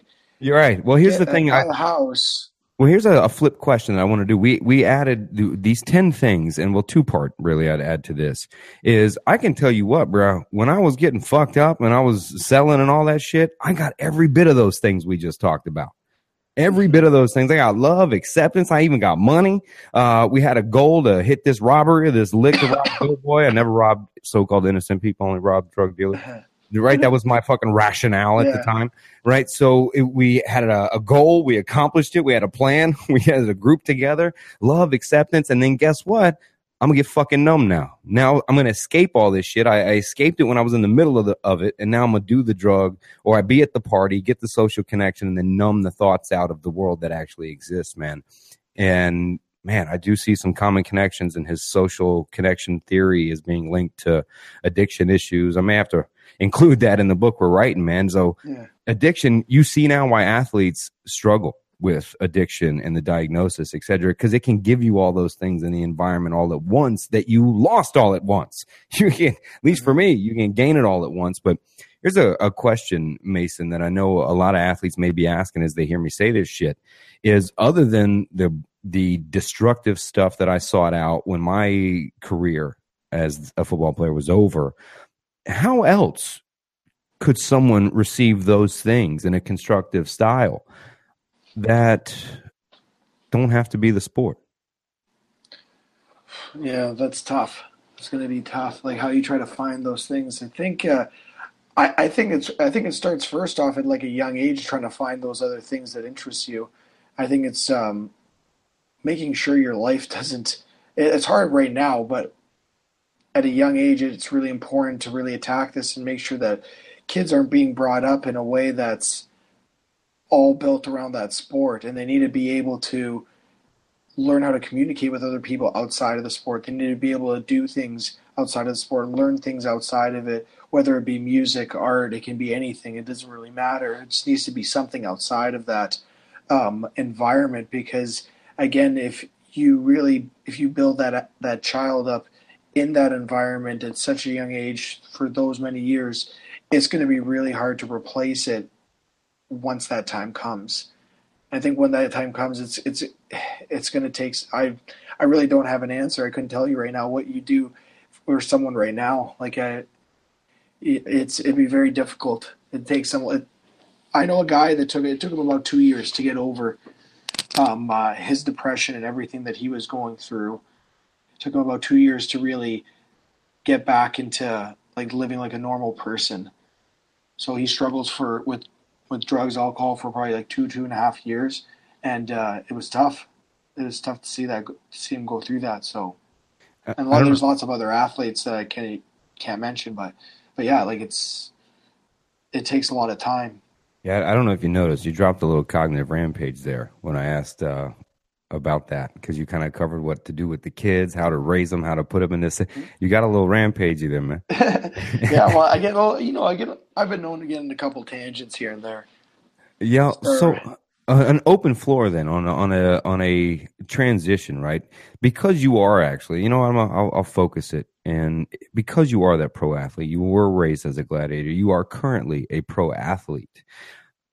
Perhaps you could speak to those pro athletes, man, that may not be aware of anything that you and I have discussed here, or you, you know, noticed in your collegiate playing, um, you know how what would you speak to that athlete that may be near the end or just getting in but that speak to that pro athlete that may not understand or or, or uh, grasp what what you're aware of what we're experiencing what we're just beginning to understand and research too what would you speak to that athlete and tell them that may be suffering from something right? Maybe experiencing that. Uh, maybe they do play or the pro has just quit playing but you know what would you speak to them I, I think the biggest thing is is find someone that like you really trust someone they really care about. It doesn't have to be it doesn't have to be like a wife or um, a partner. It, can be a, be a really good friend.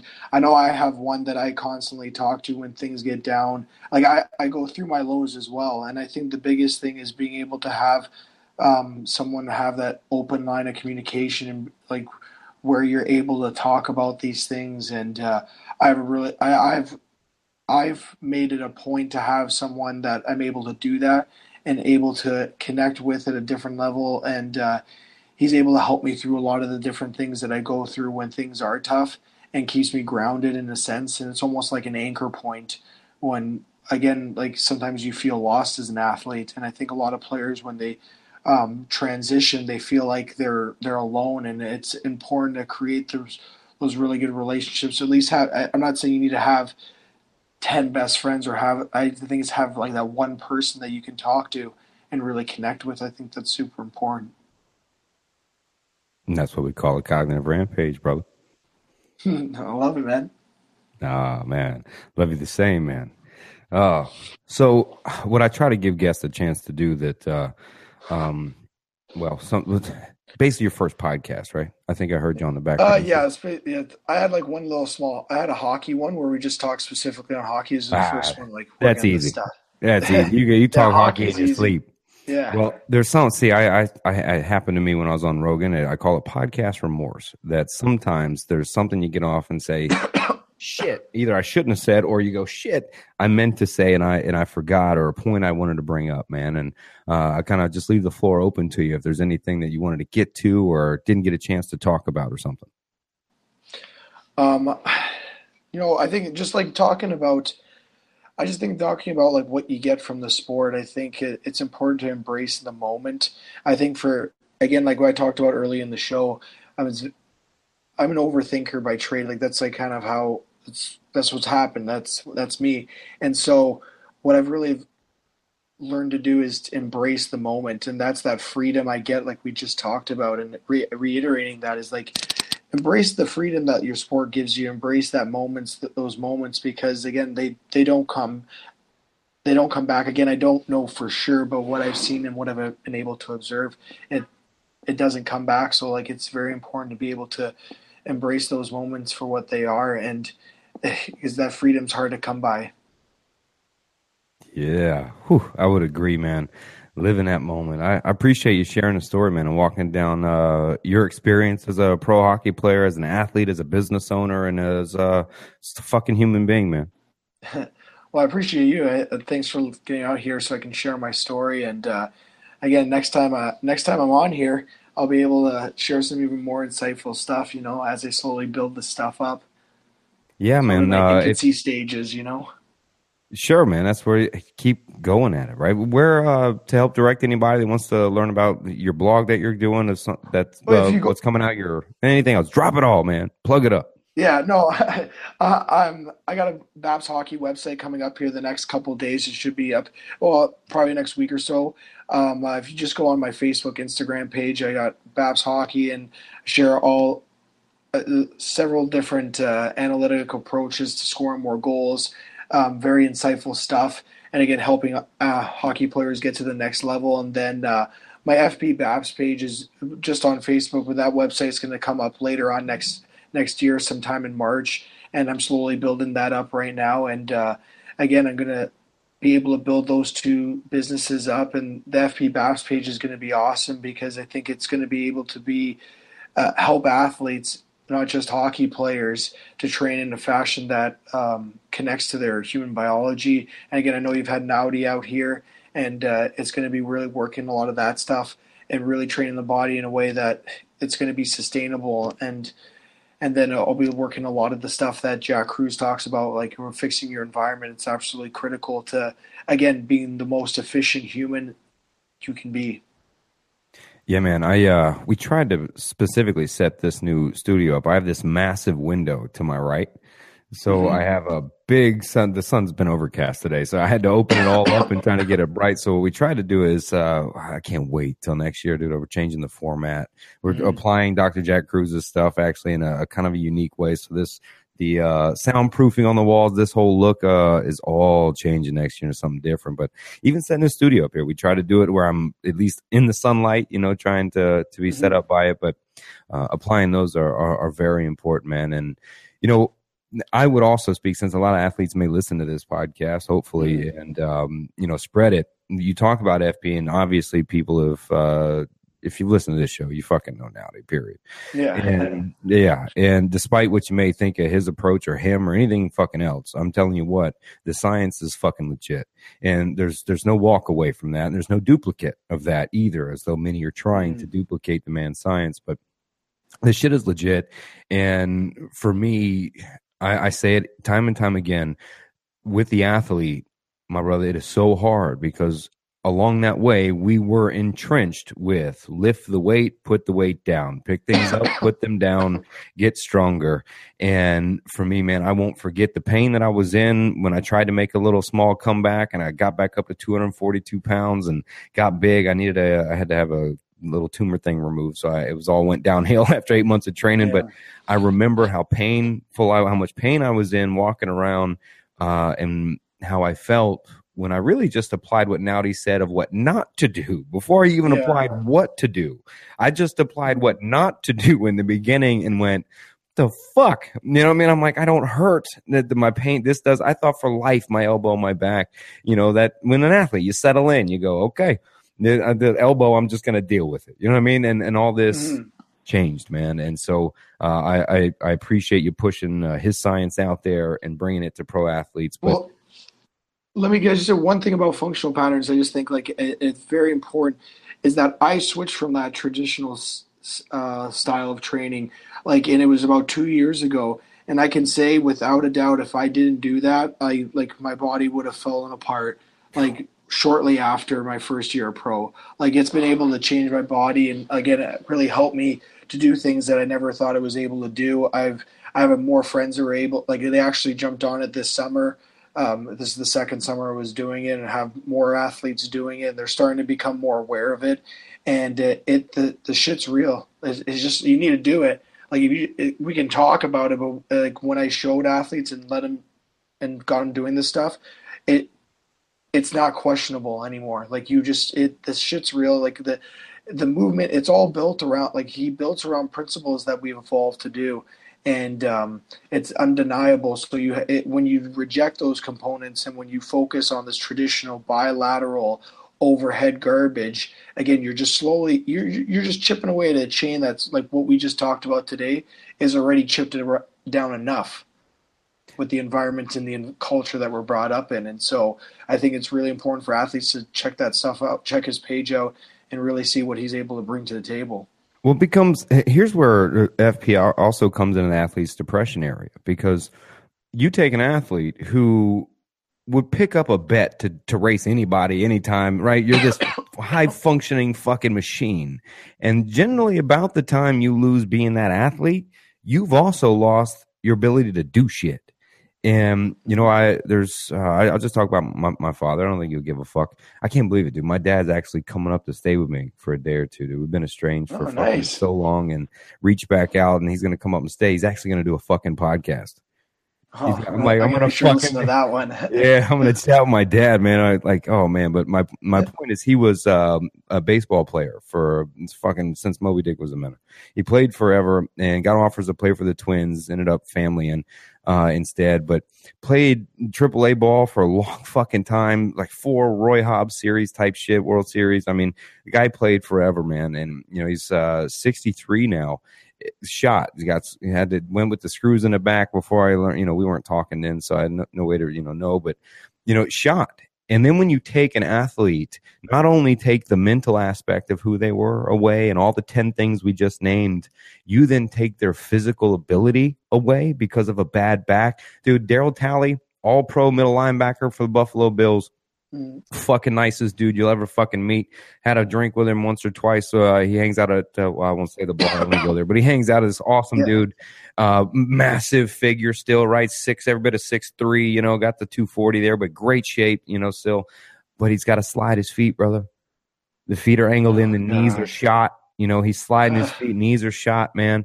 And you, and then when you take then the athlete's performance away, physical ability away, my brother, you watch a, a mental decline faster than an addiction to heroin.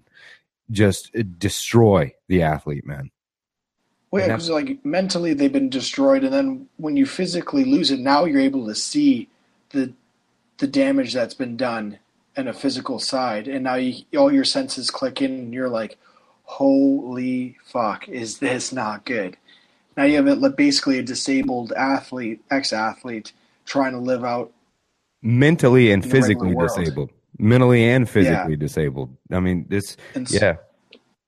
And i hate the argument. You see a lot of athletes talk about oh but i need to be the best right now. And i'm like well you can do that while doing functional patterns and you're going to be sustainable. Like that's it just doesn't look the same. You're just not throwing weights up and down. You're moving in dynamic three-dimensional ways that are it's unbelievable when you watch it. Like just go look at the videos and like I, I never thought I was it would be able to do it, and now I can. I can do some of the stuff. Obviously, I'm still working at it, but well, the, co- just, the cosmetic yeah. reinfor- the cosmetic reinforcement is fucking powerful, brother. People assume the the correlation with six packs and shredded in men's health magazines as healthy, and mm. the correlation there is not causation. a lot of times.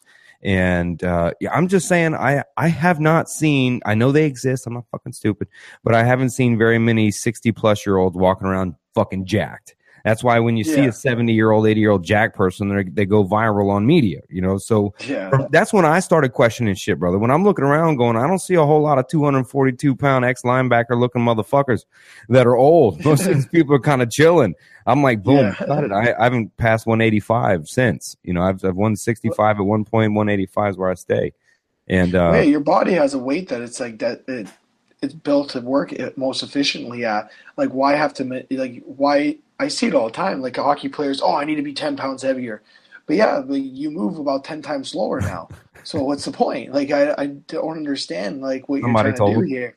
Somebody uh, told yeah, me. exactly. Well, like traditional weightlifters will or trainers, all like all of them will just say, "Yeah, we can do it. We'll we'll put that mass on." It's just like, well, is it is it even efficient to be that weight? So, um, I like where hockey's moving. Though hockey's moving towards more of a at least from the player standpoint, it doesn't need to be bigger. It's about being a more explosive, dynamic player that can do, again, move in that three dimensional plane. The bigger you are, it doesn't necessarily mean the better in hockey now, which is nice. It's oh. moving away from that, but it's still got its traditional lifts. It's still got the bullshit running around. It, it, it's unbelievable watching. Like it, it, when I walk into the gym and I see players with like bars on their back and I just see their spines being compressed and and I go, how does that correlate to being a better hockey player? Like I just I just asked them that, not even a human. I just go better hockey player. How do they move? And I go contralaterally, and they go like, well, like it's just this is a good like stance, and I'm like, that doesn't that doesn't relate to anything. How do you you need to be a good skater? Skating is right leg goes forward with your left arm and and just like they don't understand those concepts. Even stick handling, it's the same type of thing, and so it's just amazing that this is still an acceptable practice. Or bench pressing, just sitting there just bench pressing, like shooting a puck has nothing to do that. And I and I break that down with Baps hockey. I try to bring that functional patterns into it when you're shooting, and I'll show it. Like my right hand here is pulling back, while my left hand here is pushing forward. So my left pec is pushing while my right lat is pulling. So yeah. like it, how does the bench press teach that? So and it's just like when you explain it, that people like, oh, that kind of makes sense. I'm like, It's some it's Yeah, logical it shit. It, it's for me, it's obvious. It's logical pointed out, but you know the the question is, you know, a lot of times is how can they uh, do it? And here's where I do have sympathy and empathy for it, as I know you will too, brother. Is because when I lifted weights and I got big like they told me to, uh, not only did I forget about my violent environment, but all those 10 things you and I named, I got all 10 of those things when I was lifting weights and I was squatting and I was knocking off heads and I looked and I was jacked and I could count my abs when I was running a 4-4.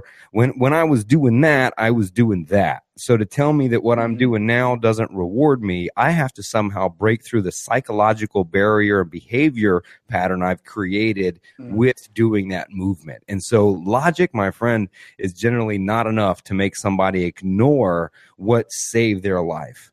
Yeah. Well, that's why I stopped arguing. I my first year when I came out of functional patterns, I'd argue with everybody.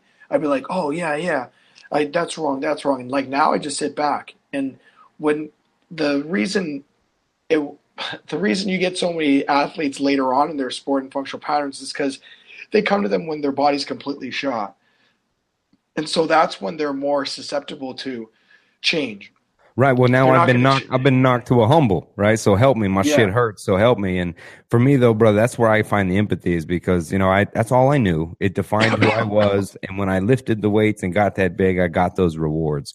And Mhm. for me, it shit. I was doing other drugs or this or that, and I didn't care about the risk because of those psychological rewards that I received. Just those, not even counting whatever I Mhm. thought was a biological gain per se Yeah. right that so in my mind i'm thinking i'm making psychological gains biological gains i'm getting all kinds of social acceptance and then and you're going to tell me no right that's that Yeah. dis, that's that disconnect until my back hurt right until you're there and knocked to a humble and you go what the fuck i gotta do something else man right you gotta change that and that's why i urge people question the shit first man and you've certainly done that man Yeah, well, yeah, you got to ask questions. That's a if there's one way to end it, I'd be like, if there's a final note. I probably should.